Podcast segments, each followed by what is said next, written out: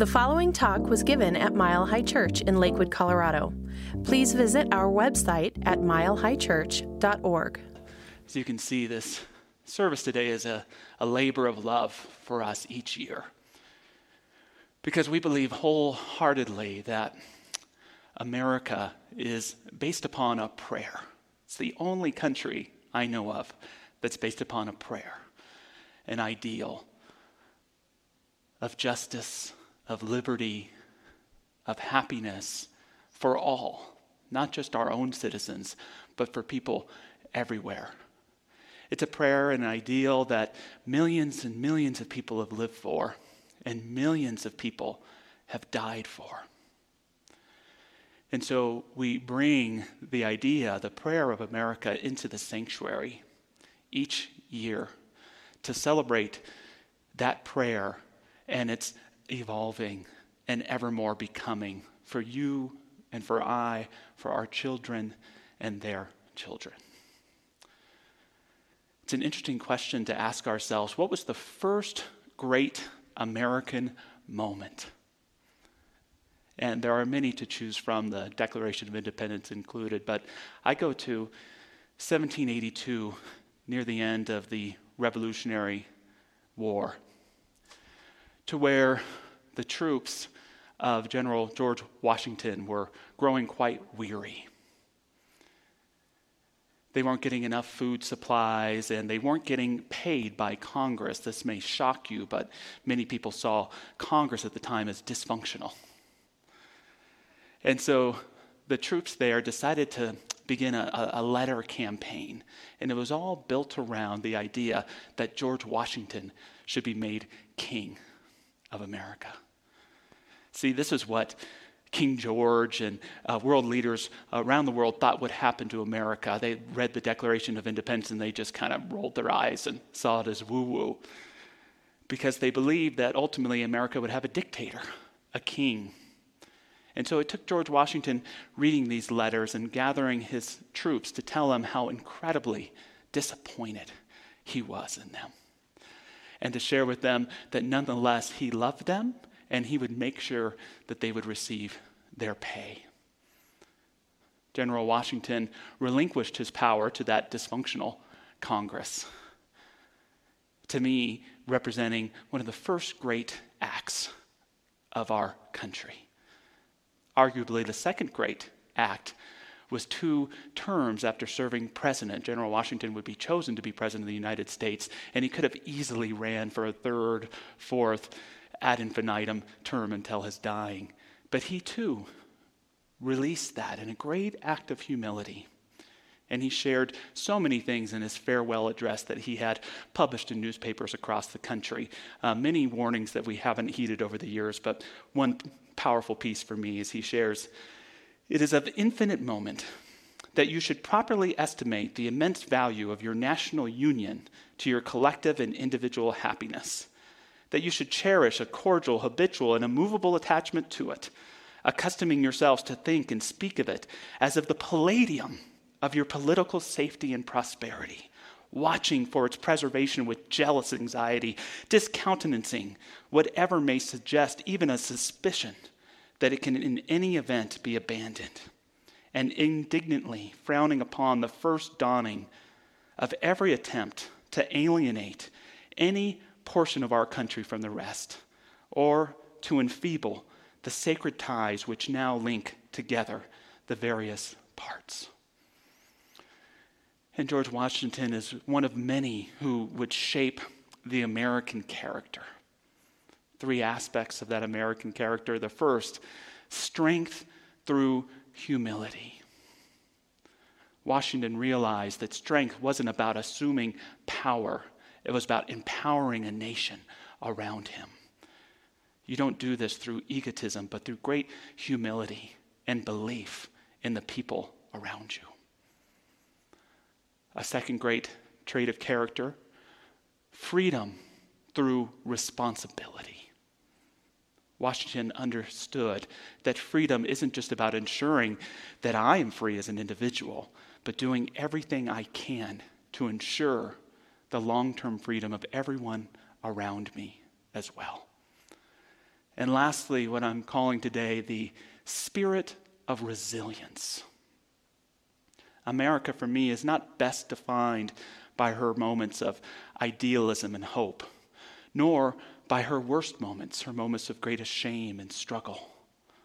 But America is best defined by her moments of resilience when facing challenge with clarity, with self introspection, with willingness to grow, to fight, to be resilient. That to me is one of the things that has made our American character so great throughout the years. We are a river always headed and inspired by an ocean of freedom. That is the direction we seek the, the river of this prayer, this ideal of America to go. And the ocean is always calling us thither. Since for me, America is based on a, a prayer for freedom, it moves in alignment with all of the great religious traditions that we teach here in our church. Whether it be the Hebrews who overcome slavery in recognition of a divine call to freedom all around them. The psalm would say, There is a river whose nature streams make glad the city of God, the holy place where the Most High dwells. God is within her. She will not fall. God will help her at break of day. And it goes on I will be exalted among the nations, I will be exalted in the earth.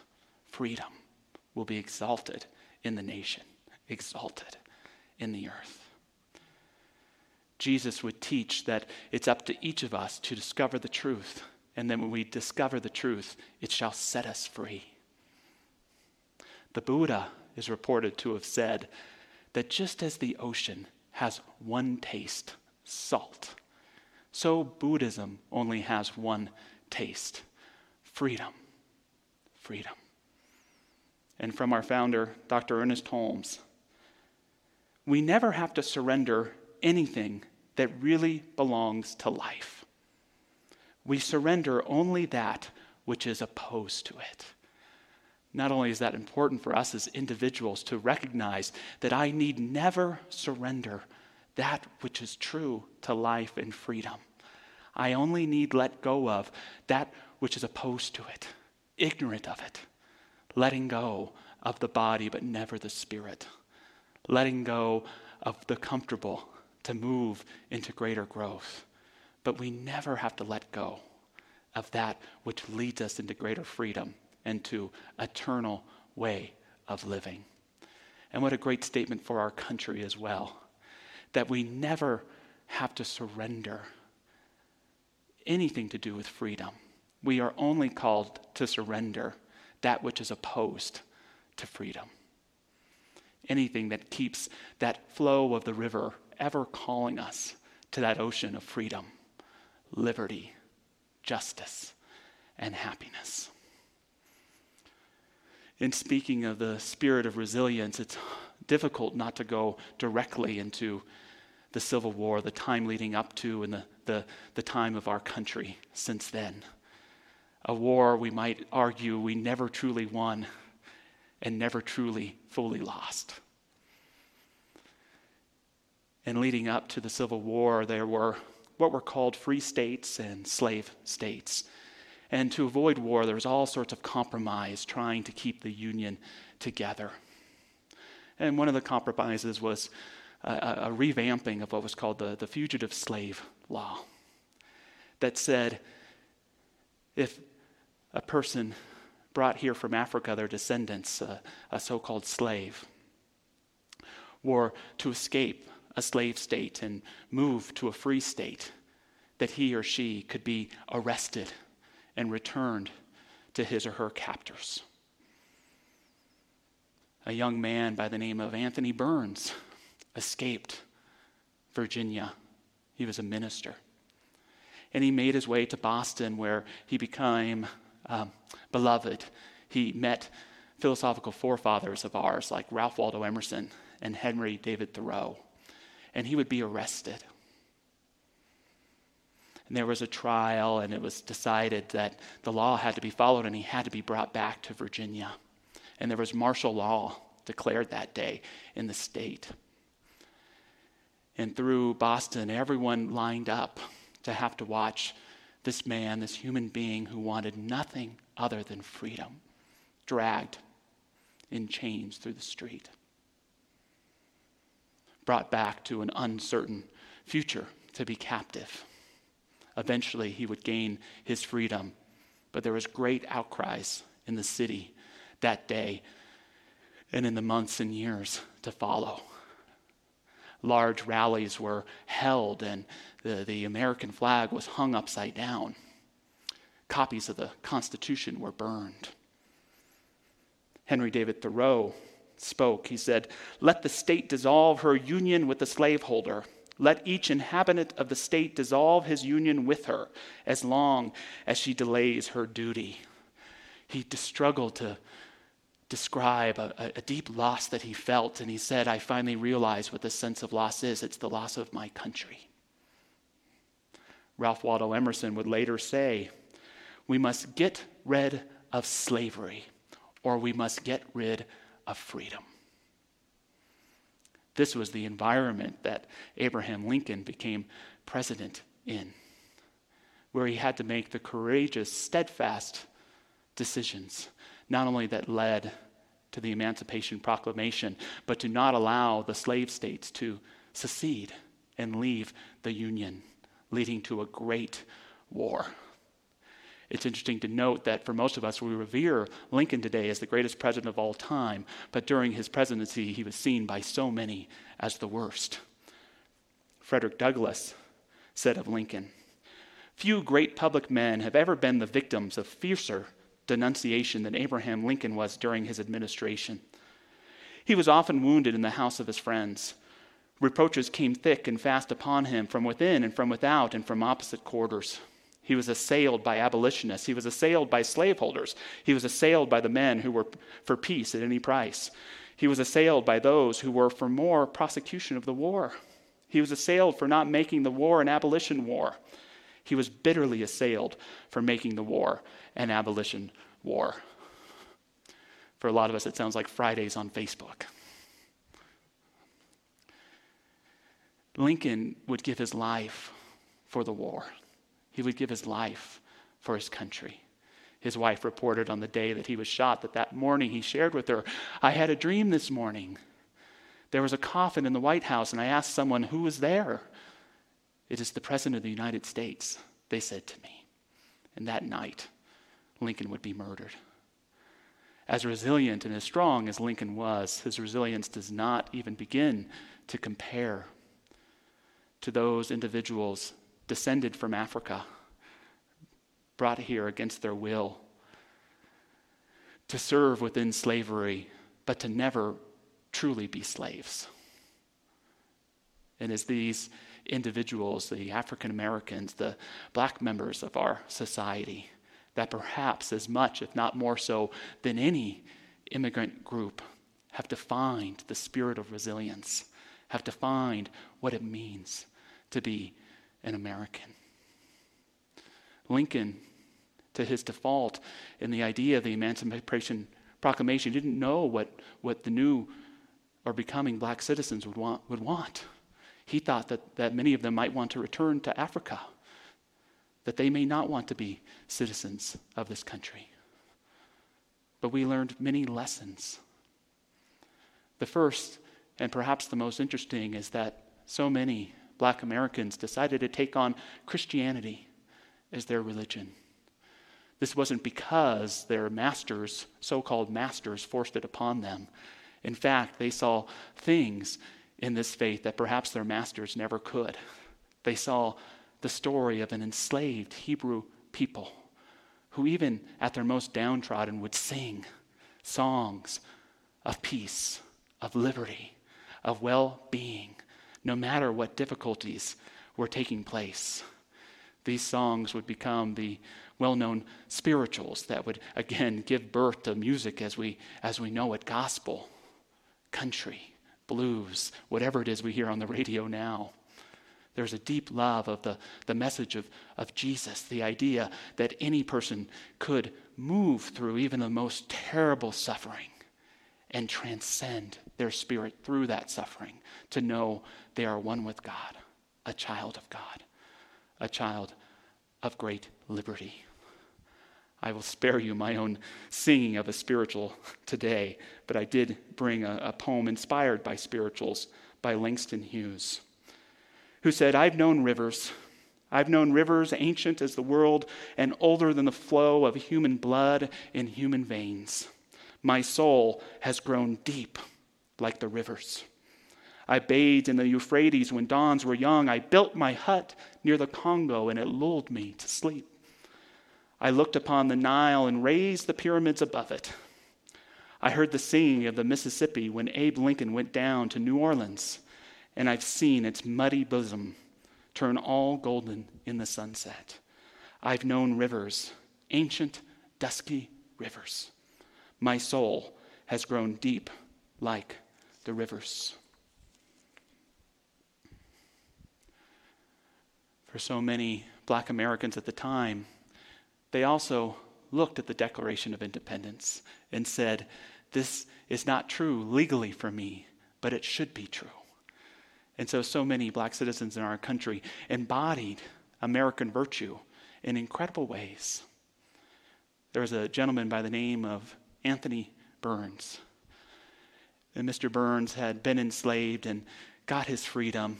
And not long after, he received a, a letter famously from his former slaveholder, begging him and his family to return. The old slaveholder obviously having the idea that things would be better for them if they came back home. Jordan wrote a letter that would be published all in newspapers across the country and I just want to share a few portions of it with you.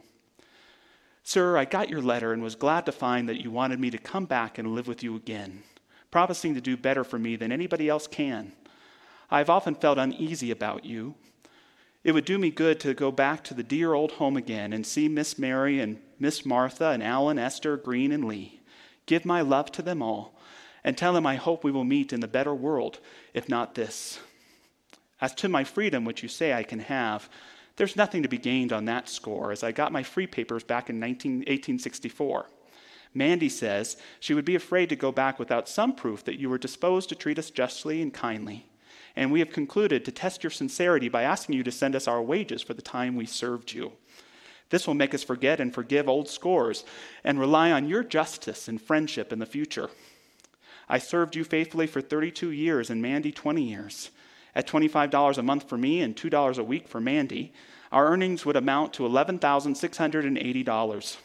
Add this to the interest for the time our wages have been kept back and deduct what you paid for our clothing, three doctor's visits to me, and pulling a tooth for Mary, and the balance will show that we are in what we are in justice entitled to.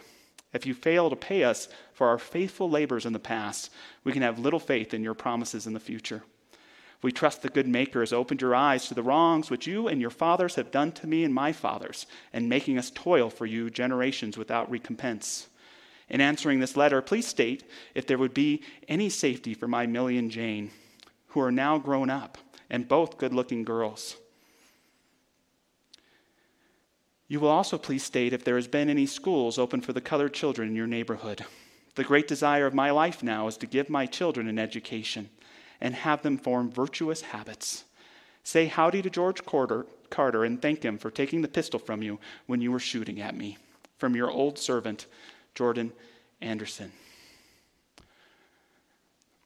So many of our black citizens saw within the call of the Declaration of Independence their own call to freedom, their own call to be citizens. In fact, after the Civil War, it was black citizens in the southern states that kept the celebration of Fourth of July going. They would have readings of the Declaration of Independence, readings of the Emancipation Proclamation, readings of the 13th Amendment, sometimes at risk of great violence. And we still see that, those calls, those charges for every citizen in our country today. Nearly a hundred years later, after his baseball career, Jackie Robinson would uh, attend a, a, meeting of, of Negro leaders where President Dwight Eisenhower would speak and share about the race problem. This is before the great civil rights movement of the late 50s and 1960s. And Robinson would write a letter to Dwight Eisenhower. And just to put this letter in a little bit of perspective, first of all, it's written by one of the greatest Americans of all time to another one of the greatest Americans of all time. And second, it's written from a, a private during World War II to perhaps the most accomplished general of World War II, Dwight Eisenhower. Robinson shared, I was sitting in the audience at the summit meeting of Negro leaders yesterday when you said we must have patience. On hearing you say this, I felt like standing up and saying, Oh, no, not again. I respectfully remind you, sir, that we have been the most patient of all people. When you said we must have self respect, I wondered how we could have self respect and remain patient considering the treatment accorded to us throughout the years. 17 million Negroes cannot do as you suggest and wait for the hearts of men to change. We want to enjoy now the rights that we feel are entitled to us as Americans. And for so many of us today in America, we hear these same cries for greater liberty, greater justice, not just in our laws, but in our, our systems, in our American consciousness, in our day to day interactions with one another. The river can be went and wavy but it is always headed towards that place of freedom. A few final points that I'd like to share with you today in light of what are difficult times for our country. The COVID crisis, a new awakening to racial injustice, and a call for even greater equality for all, an uncertain economy and economic future and what will, as usually it is, be another contentious presidential election year. The first thing I invite us all to remember that America is at its worst when it is two sides struggling against one another, believing that the destination for either side is something different.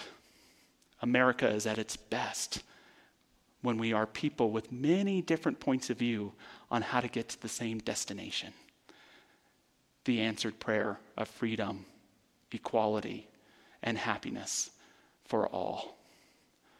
I know sometimes in watching the news, we hear those who scream the loudest, those that we might say are on the, the far pole to this end or that end. Everyone deserves their voice, but remember, always, no matter what your point of view, that Americans are good people. That each of us, by our very birthright and citizenship or striving toward citizenship, have that American character within us. Seek not to villainize those who disagree with you, but seek to appeal to those angels of their better nature for greater understanding, greater listening, greater shared intention of what the divine destination should be for us all. I love how Supreme Court Justice Sonia Sotomayor put it. She said, I felt myself more a mediator than a crusader. My strengths were reasoning, crafting compromises, finding the good and the good faith on both sides of an argument, and using that to build a bridge. Always, my first question was, What's the goal? And then, who must be persuaded if it is to be accomplished? And she would also say, Experience has taught me that you cannot value dreams according to the odds of their coming true. Their real value is in stirring within us the will to aspire. That will, wherever it finally leads, does at least move you forward. And after a time, you may recognize that the proper measure of success is not how much you've closed the distance to some far off goal, but the quality of what you've done today. Another important thing, I believe, for all of us to remember. Do not be on the outside looking in at your country. Do not be on the outside looking in at your country. This country is fundamentally you and me, it's the people. And no government can truly define your right to be free. No official. It's we, the people. And whether you choose to vote or not vote, your statement of action or inaction is then demonstrated. I know it's funny to say I'm moving to Canada, but recognize that within that as well is a denial of our prayer to realize that freedom and justice and liberty for all. So protest, criticize, do it respectfully, or even if you're, you're filled with anger, have respectful anger. But recognize that if you're not working, working towards that, that flow of the river, to that call of the ocean, you might be unintentionally seeking to inhibit or to stop its flow. I love how the late Senator John McCain put it not long before his death. He said, We are the heirs and caretakers of freedom, a blessing preserved with the blood of heroes down through the ages. One cannot go to Arlington Cemetery and see name upon name, grave upon grave, row upon row without being deeply moved by the sacrifice made by those young men and women. And those of us who live in this time, who are the beneficiaries of their sacrifice, must do our smaller and less dangerous part to protect what they gave everything to defend, lest we lose our own love of liberty. Love of country is another way of saying love of your fellow countrymen. A truth I learned a long time ago in a country very different from ours. Patriotism is another way of saying service to a cause greater than self interest. If you find faults with our country, make it a better one. If you are disappointed with the mistakes of government, join its ranks and work to correct them. I hope more Americans would consider enlisting in our armed forces. I hope more would consider running for public office or working in federal, state, and local governments. But there are many public causes where your service can make our country a stronger, better one than we inherited. The good citizen and patriot knows happiness is greater than comfort, more sublime than pleasure.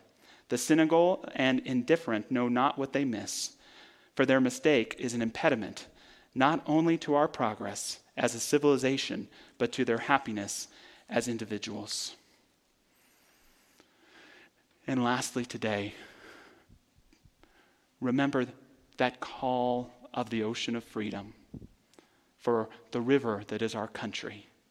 Support its flow, guard it with great love and affection, and know your place in this great American story, which again is ultimately the great story of the divine in all human beings.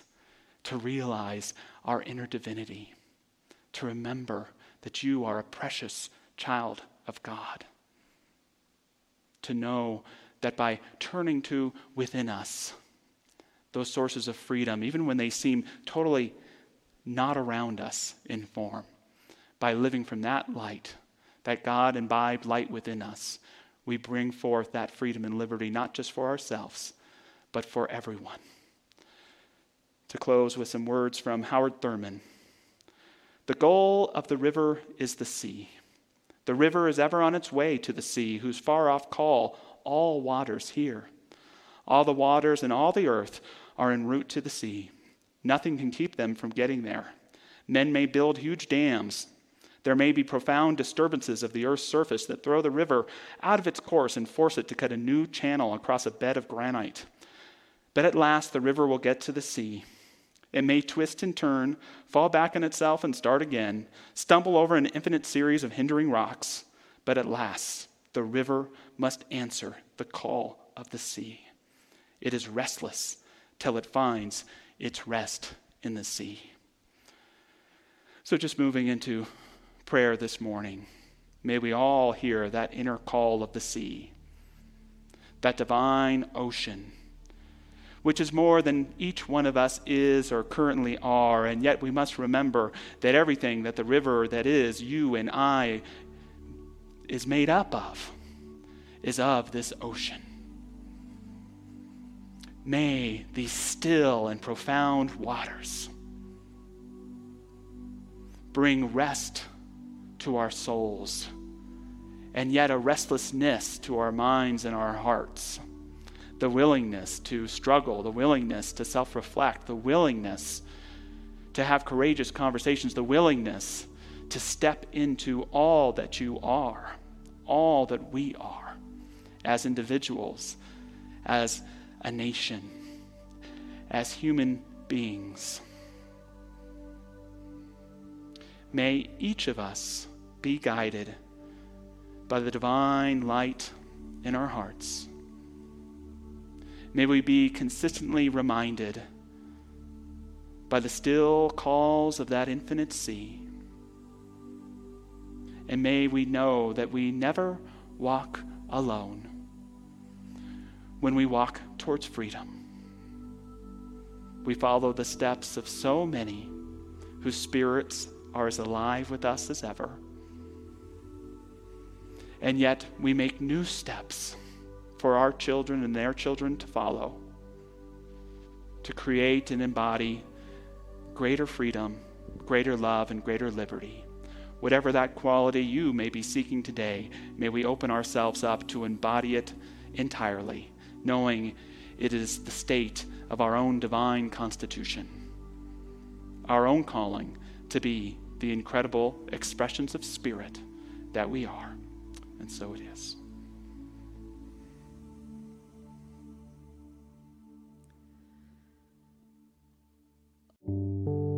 Thank you for listening to the Mile High Church podcast.